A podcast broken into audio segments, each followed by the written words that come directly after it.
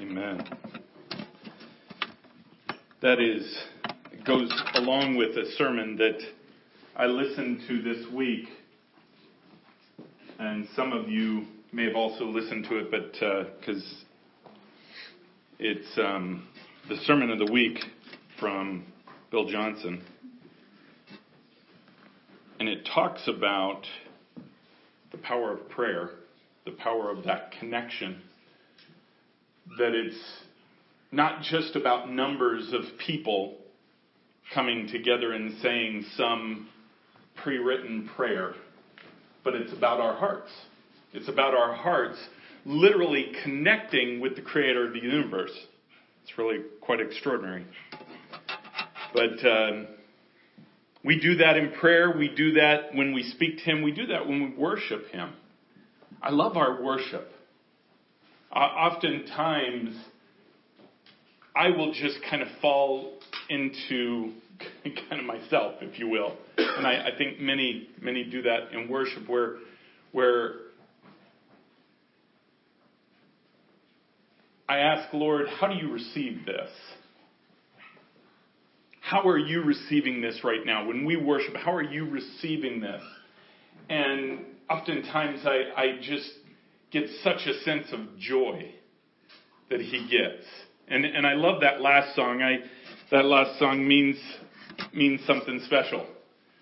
Tess Josh knows what I'm talking about. We had a, a band a few years ago called Passion Project Band. For some of you may remember what that was, but that was a song that we wrote. I think uh, there were several of us that helped write it, but I think it was mostly Jordan that wrote that song.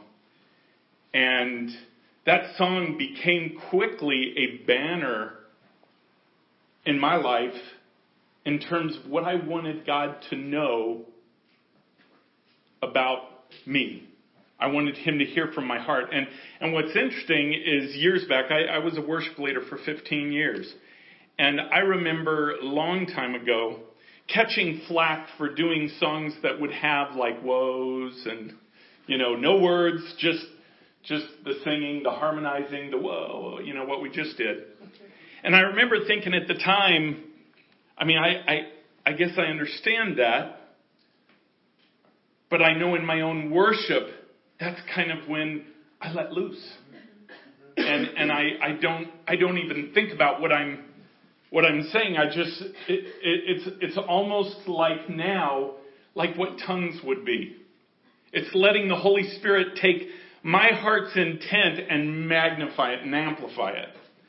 And that's the way I feel with that song. When, when, when we're all singing, I mean, literally at the top of our lungs. And whether it's on key or not, I, most are probably on key or close. But man, God doesn't care. He doesn't care because the energy that we put into it, the, the love that we pour into it is exactly what he wants. And he loves it. He loves it. I ask him and he tells me how much he loves it. So I want to encourage you. Make worship not just a Sunday part of your life. Make it a constant part of your life. Do you worship in your private time? You know, and I've talked about that before you know, we talk about this quiet time. It's this time we set aside for the Lord, which, I mean, I, I, I don't know. I, I have a different opinion than that. I, I think we pretty much set aside our life for Him. And so we're in constant communication with Him. But you could be in constant worship. You don't have to have the radio on or a, a song on your iPod on or whatever to, to worship Him. You know, you could just sing. You could sing in your mind but he loves the worship. The worship is what draws us close in community with him. So I want to really encourage you in that way. And, and that's just such an incredible time. So, as you can see, the Lord answered, gave me an answer for the prayer. We are going to start Acts. I, I, he said he would tell me this week for sure. And, and I, uh, praying this week, I said, well, Lord, what's your answer? He said, "Yeah, go ahead and go ahead and do Acts." He said, "Pretty much, I'm going to speak what I want, anyways." so to make me feel better, he gave me a pathway, and, and that's what we're going to begin. But, uh, but there, it, I, I want to tell a little bit about some background of this book because when you think of Acts, what do you think of? You think of Pentecost. You think of the early church, right? The beginning of the church. There's so much that is in the book of Acts that I don't know if we'll finish the book of Acts. I mean, the way we kind of went with Colossians, if we do Acts the same way, it'll be four or five years from now before we actually finish Acts. So we'll see. We'll see what the Lord does there. But um, I want to encourage you guys this week. I want you to to kind of take on a new challenge, if you will, in, in your reading time. And, and perhaps you've done this. Perhaps many have done this. But I want to challenge you, beginning today or tomorrow, to read beginning in Luke. I want you to read Luke and then Acts. Because, see, Luke wrote them both. We're going to get into that here in a little bit. But Luke wrote the book of Luke and then the book of Acts. But something interesting that maybe you don't know is Luke was coming from a different perspective. See, Luke is the only writer in the New Testament that was a Gentile. He was not a Jew. He was not coming from a Jewish perspective.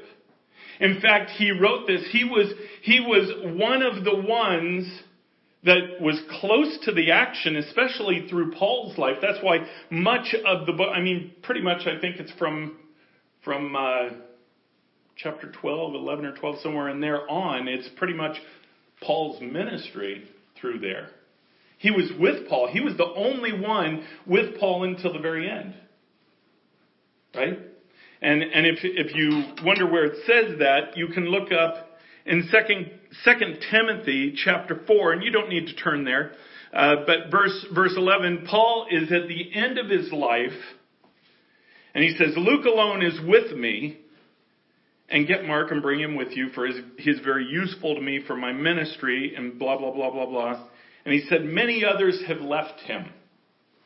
Because, see, Paul at the end of his life, he went to Rome and he knew he was going there to die. He, he, was, he was going to, uh, he was going to be martyred.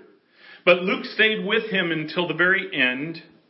And then Luke, after this time, or, uh, at, let me say after the time of Christ, this was about 80, 60, 64, somewhere around in there, he wrote these books.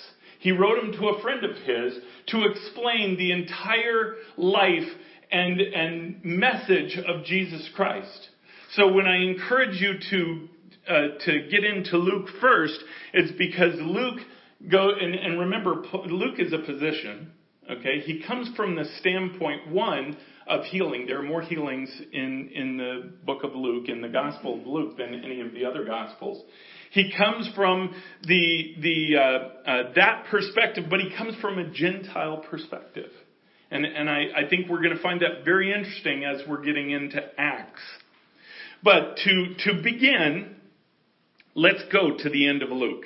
I want you to turn to Luke chapter 24. We're just going to read the very end here to get a perspective of the crossover between Luke and Acts.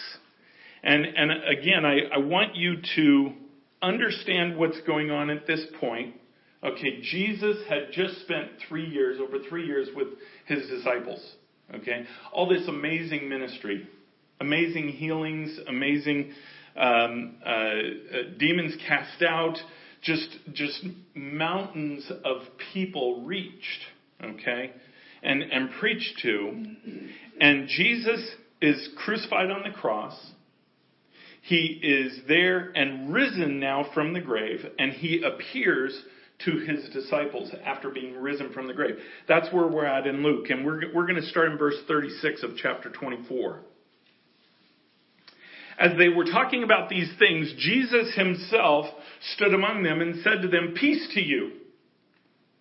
You can imagine how they must have felt. I, I really want you to try. Try to put yourself in the place of these disciples. Try to put yourself in that room where you just literally lost your best friend. Now keep in mind, he's been telling you all along, you're going to lose me. you're going to lose me for three days, but it'll only be three days. And then when I come back, I will come back in so much power and so much glory, you won't even know what to do with it. He's been telling them this all along. And yet, you see when he dies, well, first of all, before he dies, they all scatter. Right? They all scatter. And, and except for one, John was the only one that stayed. John was the only one that stayed with Mary. He was the only one at the cross. They all, so they all scatter. They all are so confused. What in the world's going on? You know, this is not what's supposed to happen.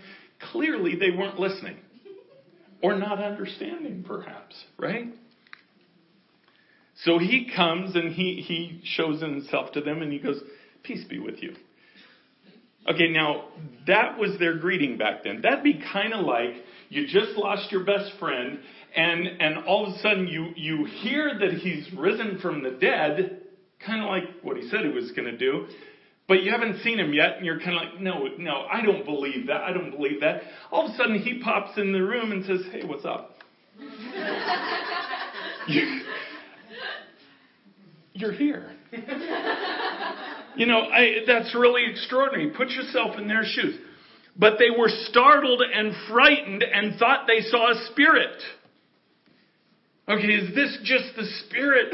Is this just our minds playing tricks on us? And he said to them, Why are you troubled?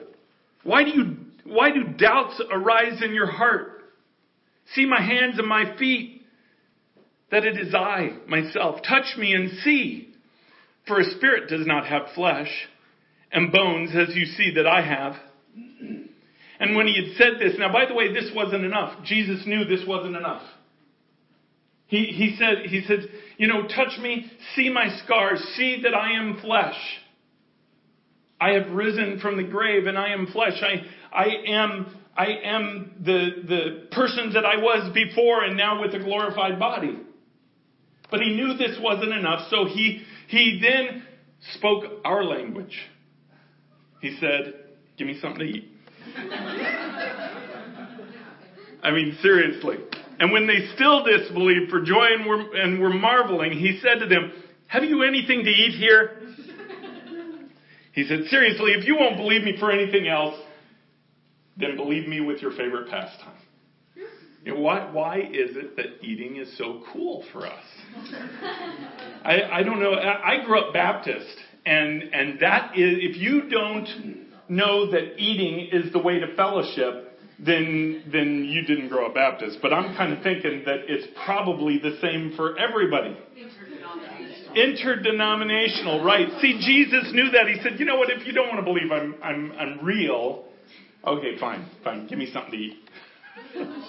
I'll prove it to you." They gave him a piece of broiled fish and he took it and ate it before them. Then he said to them, These are my words that I spoke to you while I was still with you. That everything written about me in the law of Moses and of the prophets and the Psalms must be fulfilled. I love this next one. Then he opened their minds to understand the scriptures. And he said to them, Thus it is written that the Christ should suffer and on the third day rise from the dead, and that repentance for the forgiveness of sins should be proclaimed in his name to all nations beginning from Jerusalem. You, he's talking to the disciples, you are witnesses of these things. And behold, remember that power I was talking about before I left? Said, Behold, I am sending the promise of my Father upon you but stay until the city until you are clothed with power from on high. So this sets the stage. This sets the stage for the book of Acts. I want you to turn to Acts chapter 1. Now recognize that something happened here. Okay? Something happened, and that's the fact that Jesus opened their eyes to see the meaning of Scripture. Don't assume that you can read Scripture on your own accord and just know everything that it is to say. oftentimes as we grow in the Lord, we grow in the Lord because He begins peeling back layers of His scripture to get us to understand. He opens, just as He did to the disciples, He opens our eyes to a new level of understanding in scripture. Now recognize what, what the difference is. And this is really important to get. The difference is not that the scripture changed. The difference is their understanding of the scripture changed. Boy, don't we have that today? I mean, can you imagine how much of the church on many levels is like the disciples were before Jesus opened their eyes? I can say this because I was part of that. Being saved for 44 years, there were many of those, 40 of those years that I went through believing things of, of the Word of God that were just not the case. And in my own understanding saying, well, this is what makes sense with this, and I apply this to today, and it couldn't be this way, because I've never experienced that. Most of you know what I'm talking about. So, what changed from four years ago in my life to today? Jesus opened my eyes. Jesus sent His Holy Spirit to open my heart to being receptive to what His Word says. See, there are so many layers to His Word. You will go a lifetime, you could go a hundred lifetimes and never fully have the full intent of the Scripture. There's no way. There's no way because the second you begin to understand something, he then opens a new door, peels back a new layer and says, that's awesome that you got that. Now there's more. That, that, that literally qualifies you to move on to a deeper understanding. And, and by the way, it, it's not this understanding of principles. It's not this understanding of, well, this do's and don'ts. It's a deeper understanding of who He is. It's a deeper understanding in that relationship and how we have that relationship with Jesus Christ. If you don't believe me, try it. As you build your relationship, He's going to peel back layers in that relationship. One, for you to understand yourself more. Two, for you to understand how you, to re- how you relate to Him, how you relate to other people as well. That's what the Word of God does. That's why it says the Word of God is alive. It is God breathed. It's active. It is not something that was just put down in history and just, it's just this historical book that we can pull some good things out of. It is God breathed. It's present tense. It's active. If you don't believe me, declare some of His Word in your life and see what happens. Because, see, His Word's powerful. When you declare His Word in your life, especially against the enemy, there's authority and there's power there. I mean, it's extraordinary. Why? It's because His Word is breathing. It's alive. It's active. It's present tense. So again, remember where we are here. Okay? Luke begins, verse 1. In the first book, O Theophilus, which is his friend. Now keep in mind, uh, again, Luke is coming from a, a little bit different perspective. He's coming from not only a Gentile perspective, but he is probably coming from a wealthy perspective. You know, he was a physician, he was a doctor, he was higher in the social class, if you will whatever that means for back then. And we don't know who Theophilus is, but, but a lot of the theologians guesstimate, if you will, that, that he was in the government. And, and Luke is telling him in great detail what Jesus did and then how the early church began. I've dealt with all that Jesus began to do and teach, that was in the book of Luke, until the day when he was taken up. after he had given commands through the Holy Spirit to the apostles whom he had chosen. Now remember, there were 11 because one got lost. Right? Judas got lost. So there were 11 apostles that went forward after Jesus' ascension. He presented himself alive to them after his suffering by many proofs, appearing to them during 40 days and speaking about the kingdom of God. And while staying with them, he ordered them not to depart from Jerusalem, but to wait for the promise of the Father, which he said, You heard from me. For John baptized with water, but you will be baptized with the Holy Spirit not many days from now. Why did he use the example of John, by the way? I think he used the example of John's baptism in the fact that it is full immersion. Okay, I want to point something out here. Let me go back. Uh, I want to say it's John chapter 20. Yeah. John chapter 20, verse 22. This is an important thing to understand what's going on here. Okay? And I could just read it. Um, says this. And when he had said this, he breathed on them. Okay, no, let me back up to 21. Jesus said to them again, now this is, this is after he had, after he had risen from the dead. He is with the disciples, okay, at this point. He's presented himself to them. He, he's already eaten with them. They know who he is. They know he's real. They know he's not a spirit. Jesus then said to them, to his disciples, peace be with you. As the Father has sent me, even so I am sending you. And when he had said this, he breathed on them and said to them, receive the Holy Spirit. If you forgive the sins of any, they are forgiven them. If you withhold forgiveness from any, it is withheld. I want, to, I want you to recognize that their receiving of the Holy Spirit was not in Acts chapter 2.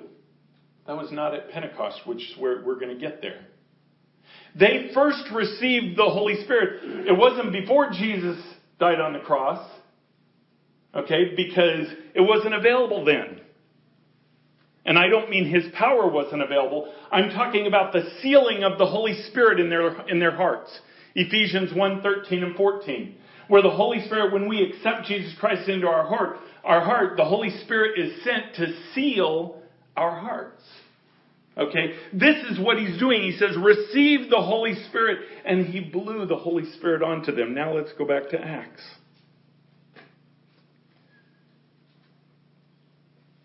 So what he's talking about here for John baptized with water, but you will be baptized with the Holy Spirit not many days from now. There's a difference. Okay? This isn't the sealing of the Holy Spirit because of their salvation that was now available. That already happened. That had, as a matter of fact, that was one of the first things Jesus did when he arose from the grave, before he ascended, when he was with them. So what this is talking about is a baptism of the Holy Spirit, an immersion, if you will, of the Holy Spirit, he said, not many days from now. Verse 6. So when they had come together, they asked of him, Lord, will you at this time restore the kingdom of Israel? Which, by the way, that was what blinded them before. Lord, are you gonna, are you gonna take all the bad stuff away now? Are you gonna come and, and, and now, now declare in victory your throne? And Jesus' response was this. He said to them, It is not for you to know times or seasons that the Father has fixed with his own authority. But you will, then he, then he shifts the conversation back to what his intent was, what he was talking to them about. But you will receive power when the Holy Spirit has come upon you, and you will be my witnesses in Jerusalem and in all Judea and Samaria and to the ends of the earth. I want to point something out here. This was not a promise simply to these 11 men. You're going to see that when we get to chapter 2. Right? It wasn't just the 11 men that received this power. And he said, this, this Holy Spirit, you will receive power when the Holy Spirit has come upon you. Verse 9, and when he had said these things, as they were looking on, he was lifted up and a cloud took him out of their sight.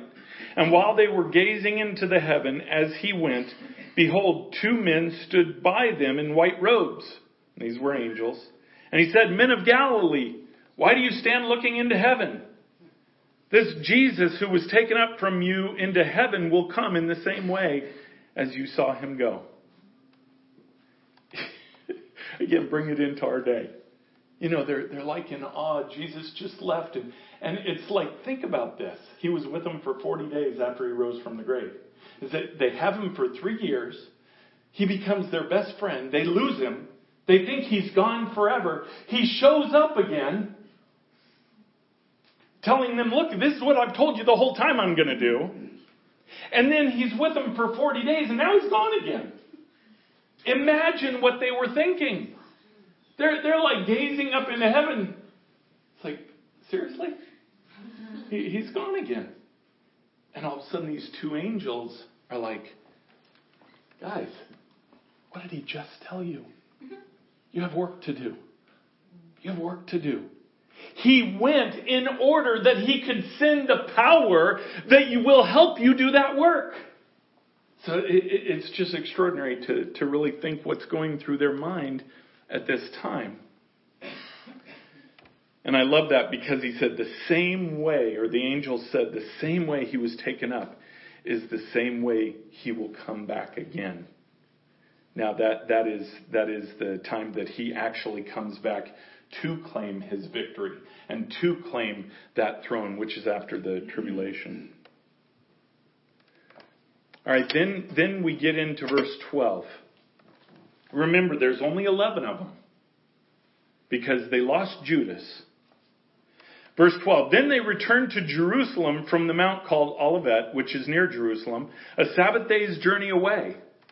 When they entered, they went up to the upper room where they were staying. Peter and John and James and Andrew, Philip, Thomas, Bartholomew, and Matthew, James, the son of Alphaeus, and Simon the Zealot, and Judas, the son of, of James. All these were with one accord and were devoting themselves to prayer. They're in this upper room. They're together. They're devoting themselves to prayer. They're all in the same mind frame. Okay, this is important to understand. They were all unified. They were all going after the same thing. What were they doing? They were reaching out for the very relationship that they had when he was with them. They're all in one accord. They're devoted to communicating with Jesus. They're devoted to prayer. In those days, Peter stood up among the brothers, the company of persons, uh, and all of these, it says right here, was about 120 people. So again, recognize this is not about just the 11. Okay, they, they were a leadership, yes, and, and significance there, yes. But it was not, this promise was not just for them. Brothers, the scripture had to be fulfilled, which the Holy Spirit spoke before him by the mouth of David concerning Judas, who became a guide to those who arrested Jesus. For he was numbered among us and was allotted his share in this ministry. Now this man acquired a field with the reward of his wickedness, talking about Judas, and falling headlong, he burst open in the middle, and all his bowels gushed out. It became known to the inhabitants of Jerusalem, so that the field was called, in their own language, Akeldama. That is, field of blood. Okay, then Peter says, For it is written in the book of Psalms, May his camp become desolate, and there be no one to dwell in it, and let another take his office. Okay, I want to stop there a second. I don't know about you. This confused the heck out of me. Okay, when, when I'm really studying this, first of all, recognize who Peter is. Okay, Peter's a fisherman. Peter's not been trained in the scripture, except for those three years. Now, who knows what he actually absorbed I mean, clearly he didn't absorb enough to know that Jesus was going to die on the cross and then be risen from the grave. In fact, you're going to see a stark difference between Peter prior to Pentecost and Peter right after Pentecost. We're going to go through that in subsequent weeks. But, but understand that he, he is not a scripture scholar here. So what in the world had him come up with this scripture out of the Psalms? There's another thing that, that confused me about this. We're not going to take the time, but if you turn to Psalms, and uh, let's see, I'll just give you the reference. It's Psalm 69:25, or Psalm 69, and really you want to you want to read the whole psalm there. If you read that psalm and read into that and think, okay, I don't see how that references Jesus Christ and the apostles. Okay, except for the, the words that were brought out that Peter says here. Now, when you do that, understand, and, and you'll, I, I want you to understand the link I'm trying to make here. I'm not, I'm not playing down what Peter did. What I'm trying to get across here is the fact that he did it through the power of the Holy Spirit.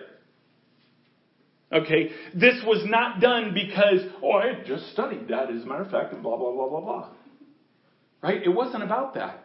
It was about Peter's relationship with the Lord. The Lord then, uh, Peter trusting because he's been in prayer. He dedicated himself, he devoted himself along with all the others to prayer, to seeking God, to, to speaking to Him. Many of us, most of us probably have been in that same place. Where are you at in your walk with the Lord? Are you seeking Him to speak to you? Right? That's where Peter was. That's where they all were. And, and in devoting themselves to that relationship, to that communication with the Lord, what happens with relationship? Is communication one way? No. I mean, if, if you have a relationship where communication is only one way, it's not a very good relationship. And it doesn't matter what relationship it is. You, a good, healthy relationship has communication both ways. So this is the first evidence. Even though the Holy Spirit has not been sent to bathe them in power yet, okay, but what happened? Holy Spirit is laying on Peter's heart. This has to be fulfilled. This scripture has to be fulfilled. He pulls this scripture out and he says, For it is written in the book of Psalms, May his camp become desolate and there be no one to dwell in it, and let another take his office. And he's applying this to Judas. Because remember why, why he said that? He said that there was an allotment given to each of them of ministry. In other words, they each had a, a specific purpose. They had a reason to move forward. They had 12 reasons, if you will, 12 levels of this leadership, and they just lost one. So now they have 11. So from our thinking, okay, well then the, the 11 absorb that extra amount. But see, that's what the Lord said to Peter can't be the case. That, that 12th person needs to be replaced because there's an allotment of ministry that that person is supposed to do that cannot be absorbed by the rest of them. Verse 21. So one of the men who have accompanied us during all the time that the Lord Jesus went in and out among us, beginning from the baptism of John until the day when he was taken up from us, one of these men must become with us a witness to his resurrection. So he put some quantifiers down. That this person had to be qualified in these ways, in the same ways that they were. See, they all came on board when John started preaching his baptism. When John was, you know, that, that voice in the wilderness coming out to crying out the coming of the Lord.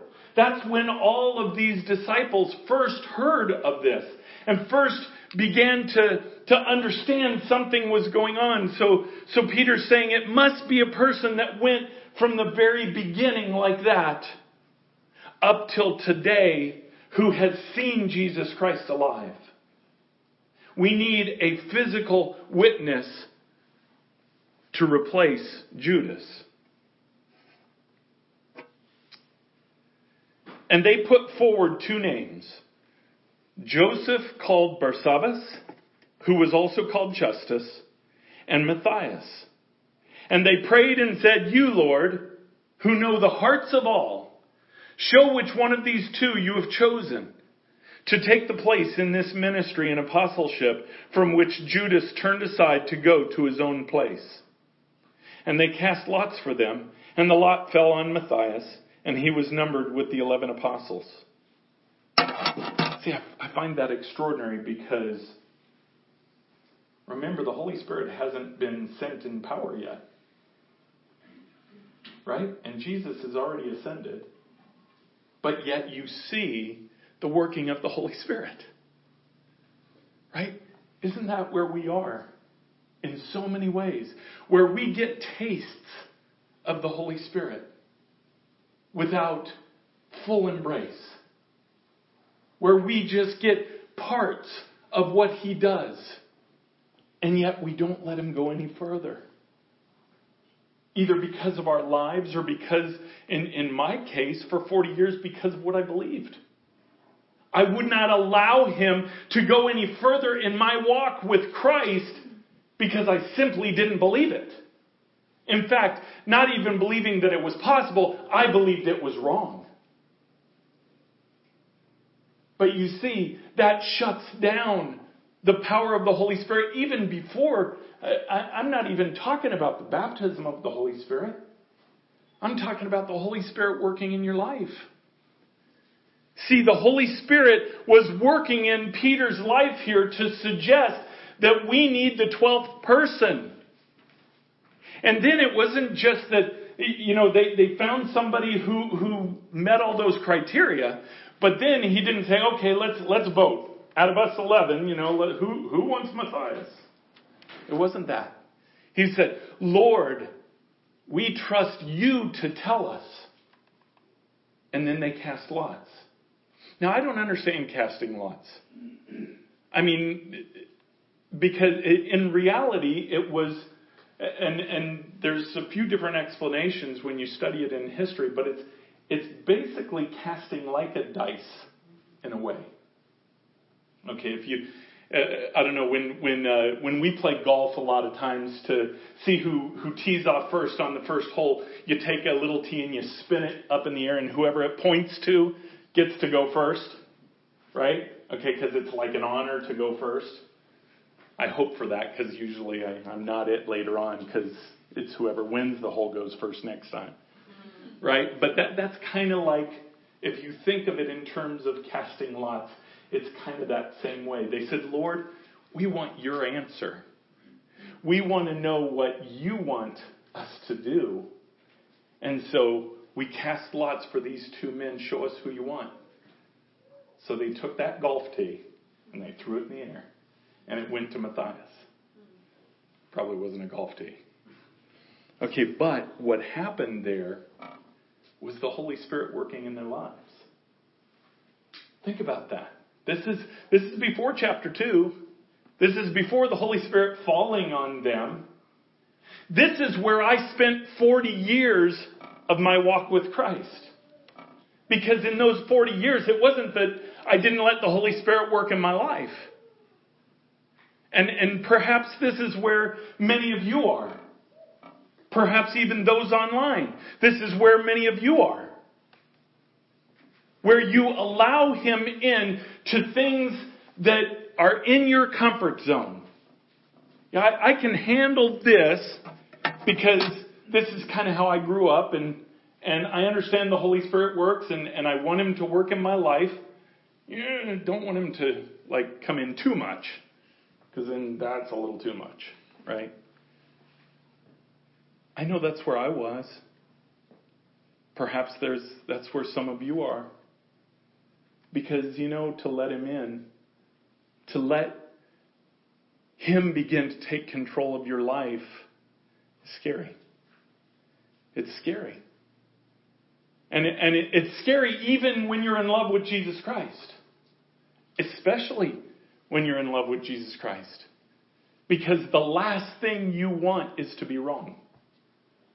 The last thing that you want is to do something that would be opposite of what Jesus would want.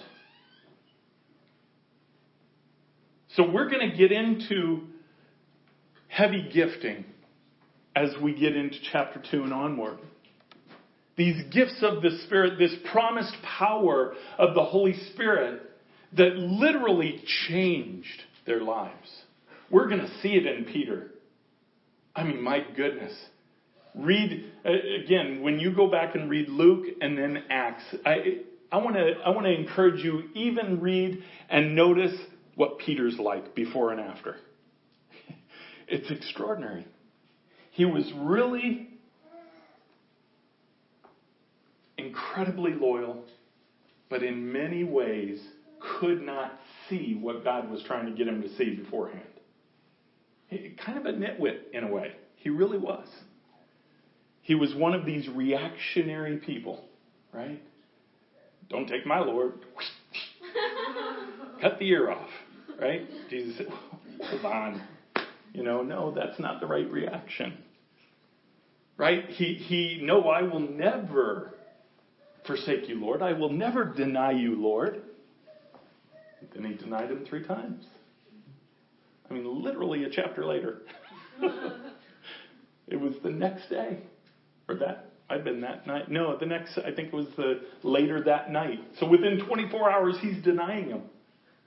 I mean, it's really extraordinary. But then you look at Peter afterward, and he's a totally different person. We're going to get, get into this in the middle of chapter 2, where all of a sudden, wow, this is Peter. This is Peter. What's the difference? The difference is the power of the Holy Spirit. See, Jesus was the difference in their lives when he was here on earth. But he was one person. He was one physical man. Even though he was God, he never acted as God when he was on earth. He couldn't. He did everything as a man, just like what we would do in this life. He had the same temptations. He had the same difficulties. He had to because of. I think I just cut my thing off there. He had to because he had to go through everything that we would go through and yet fulfill the law so that way he could die for us and cover our sin. That's why he said, Man, you want me to go. Trust me, you want me to go. Because when I go, the Father's going to send my Spirit. The Holy Spirit is the Spirit of Jesus Christ. He said, when I go, I'm going to send, the Father's going to send the Holy Spirit, and that Holy Spirit will be with all of you if you let Him. He'll encompass every part of your life if you let Him.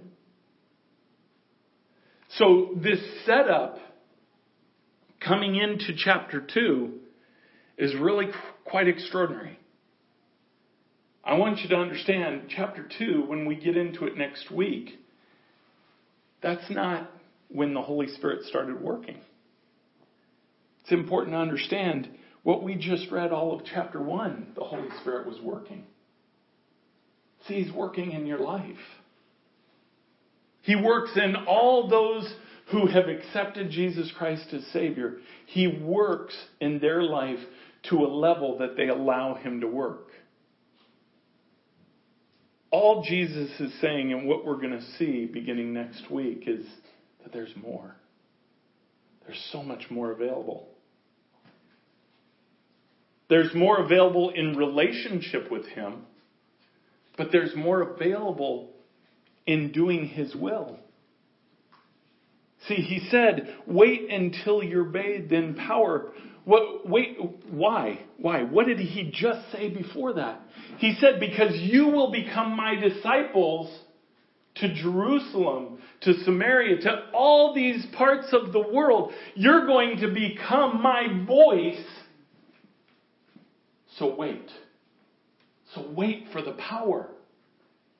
Because the power that's going to descend upon you is going to give you that strength. It's going to give you that understanding, that knowledge to understand His Word. To be, these, these guys, they were not trained pastors. I mean, technically, they, they went to less schooling than a pastor does now. Which, and they come out of school honestly not really knowing a whole lot. Sorry. Any pastors listening to me? Apologize. So you can imagine these apostles were no different. I mean, they showed themselves because they didn't know what was going on when he was killed, even though he told them. See, it's the power of the Holy Spirit that comes into their heart that begins to lead them, that begins to train them. I want to encourage you. You don't have to go to Bible school your whole life. You don't have to go to Bible college to know something about God. You don't have to know, uh, go to these years of schooling to be able to share Christ in a deep, meaningful way. You don't have to do any of that. Why? Because Jesus offers the power of the Holy Spirit to come and do that alongside you. That's why you've heard me say, say a zillion times, He's going to take you out of your comfort zone so He could lead you. And by the way, when He does that, you'll learn from it. You'll learn. I know many people this year, we, we did the, prayer, the prayer team at, at creation, and there were many people that, that went into that unsure of what was going to happen, right? And then when it happened, what, what happened there? The Holy Spirit took their hand and guided them through each part of it. You can apply that something in your life. Anytime you step out of your own comfort zone and you are obedient to the Lord and saying, Yes, Lord, I'll do this. I'll do whatever you want. Take my hand, Lord, and I, I, I'm just going to trust you. I'm going to open your word and allow you to teach me. Teach me at a level that I can understand your Holy Spirit peeling back those layers so I can understand your word because I know you want me to be a witness. I know you want me to be a help. Trust Him. He wants to do that. See, there are people in your life right now that do not know Jesus Christ. And you might feel that I am unqualified to tell them about Jesus Christ. I'm unqualified because I, I wouldn't even know where to find you know, the book of Acts. I'm pretty sure it's in the New, I think there's a New Testament and Old Testament. Okay, and I, I'm, I'm going to basics, but please understand what I'm saying. That you don't have to know these things in order to step out in obedience. In fact, when you step out in obedience and the Holy Spirit comes alongside you and takes your hand and guides you through it, we learn. In fact, these are the best ways to learn. I, I remember, and really it's not changed now, it, it's the same, but I remember when, when I started teaching the college age. Now, you, you want to get a group that's hard to teach? Yeah, I probably picked like the wrong group to start with. I don't know where my brain was. But, you know, it'd be easier if I picked like five and six year olds. All right. I mean, they would have been trouble, but they wouldn't have asked me questions that I didn't know the answer to. Right? It's it's like you know all these questions start coming over time, and and I remember at the beginning thinking, Lord, how in the world? I know you've called me to do this. How in the world am I going to know everything to be a help to them? He said, Don't worry about it. He said, I know everything. he said, I just need your mouth. I just need your feet. I just need your hands. I just need you to convey the love that I have for them. Do you understand that the people you're with that don't know the Lord, their only understanding of God may be the love that you show them? The love that you show. Ask Jesus to give you his eyes. I do that all the time, especially if it's somebody I have a difficulty with. And we all have those, right? I'm pretty sure I'm not the only one. Lord, give me eyes to see how you see them. Give me eyes to see how you love them. It will change your perspective on talking to those people. It will, trust me. And, and it, it will also take away a fear. Because if you talk to a Christian and you ask, okay, what is, if you were to give a number one fear of something that you're afraid of in this Christian life, maybe the thing that, and maybe fear isn't even the right way to say it, a thing that is the most difficult thing to do, what would it be? It's talking to other people. It's talking to people about Christ. Talking to people, whether, whether they be not saved and, and you're witnessing to them, which is tough, or even people that are saved that you're trying to be a witness to. Or the toughest, people you don't know. How in the world am I going to walk up to this person? Lord, you're t- okay, Holy Spirit. I know you're telling me to go do this, but but if I'd have known this was going to be like this, I wouldn't have done it. you actually want me to go up to this person I don't even know, and you want to t- you want me to s- tell them about you? Okay, that's tough. That's a hard thing to do when we think of doing it on our own. But see, that is the Holy Spirit. And that's what we're going to see as we get into this book how the Holy Spirit wants to partner with you. He never asked you to do it, He never expected you to do it. The Father never put you here to put that load on you. That's why Jesus Christ came as a man. He took that burden on himself. He took that load on himself so we don't have to. All we're to be is his hands and feet, his mouth, his eyes. We're to be a representation of him to those who are put into our lives. When you look at it that way, it's really not complicated. It's really quite simple. But do we do it? It's simple, but it doesn't mean that it's easy. In fact, it's one of the hardest things in the world. It's much easier to control your life. The results are horrible, right? But it's much easier to control. It's much easier to say, well, no, I, I got this one, God. I'll take care of this one because this is my comfort zone. I, I, I prefer to stay here. That's where I was for 20, 25 years fighting God. I wanted to control my own income. I wanted to control my life, and I knew I could do it with money. Didn't mean I didn't want to be part of the church. Didn't mean I didn't want to be in leadership in the church. I manipulated away with business to where I was part of the church 100%. And yet, I made my own money. And why?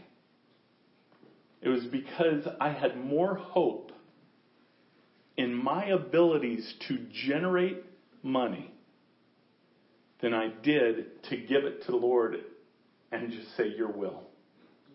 That's a scary place. It's a scary place. And, and I would pray that, that it doesn't take 25 years for you to get that. Because, see, God is the ultimate supplier of everything we need. But do we have faith for that? See, because there is a cost. And I'm closing here, but I want you to understand there's a cost to that life. And that cost is not burden. Jesus said, Take my burden because it's light. I'll take yours. So the cost is not burden. The cost is not that, that we have to uh, worry about this and that. When we give something, something to Lord, oftentimes we give it to Him, but then we worry about it. See, that's not really giving it to Him. It's really just continuing the control that we have. But that cost is faith. Do I believe? Do I believe what you said, Lord? Do I believe that you promised that you'll give me everything I need to accomplish what you've given me to do? 2 Corinthians 9 8. But my God is able to make all grace abound toward you, that ye have all sufficiency in all things, may abound to every good work. So if he gave you something to do, he said, I'll give you everything to do it with. Okay, but if you don't believe it, there's no power in it. Because, see, there has to be a part that you play. God's not going to turn you into a puppet. He needs your will. He need remember where his mouth, his eyes, his feet, his hands. He needs us to make the choice that yes, Lord, just do in my life what you want. Do in my life what you want. So I have faith. I have faith to trust that what you said is true. Do we believe that as a church? Don't think for a second that the fact that we're not in a building is because we don't have enough faith for it. Don't think that for a second. That's not true. It's simply because what God's doing here, He has to do in this atmosphere. He has to do in this place. And I, I, I can't wait at a later date. I, I won't take time now, but but the Lord's given me a lot of new vision about that. Kind of that next step, if you will. And we're going to be announcing some, some things that we're going to plan to do over the next two months in regards to right here and what God is doing in growing what He's doing in you. But see, it costs faith. It costs faith in your own life to say, I'm going to trust you. I'm going to be what you need me to be. I'm going to give what you tell me to give. I'm going to do what you say to do. See, when you do that, when you give him your everything, extraordinary what he'll do in your life. It's extraordinary what he'll do in your in in your outreach to even your friends and your family because everything changes. There's just this unbelievable joy and peace that will come in your life. So next week we're going to get into Pentecost week, which we refer to so often. And really it's such an amazing, amazing time. And we'll, we'll get into that in more detail. Let's pray. Heavenly Father, Lord, we worship you, we praise you, and thank you, God. I thank you for the power of your Holy Spirit and what you do in our hearts, what you do in our lives. I thank you more for what is available to us, God. I pray that you open our eyes and open our minds to recognize what you do in our lives and what you want in our lives. Just as these disciples were, we're trusting the Holy Spirit at a certain level. But see, there's preparation and there's time that goes into just going before your throne and praying. And that power of prayer is literally what brought the power of your Holy Spirit. So, God, I, I pray right now that you keep us in a place of going before your throne. I'm so thankful I mean, Tuesday nights are are about my favorite time. And then the Monday night prayer call and the Wednesday night prayer call. God, I thank you for those. I thank you because I don't take for granted the power of prayer and the power of building relationship with you through that communication. So, Lord, as we get into this book, teach us that communication. Begin to peel back layers of this book to show us what relationship with you not only entails, but what it produces. I thank you, Lord. We worship you. In Jesus' name, amen.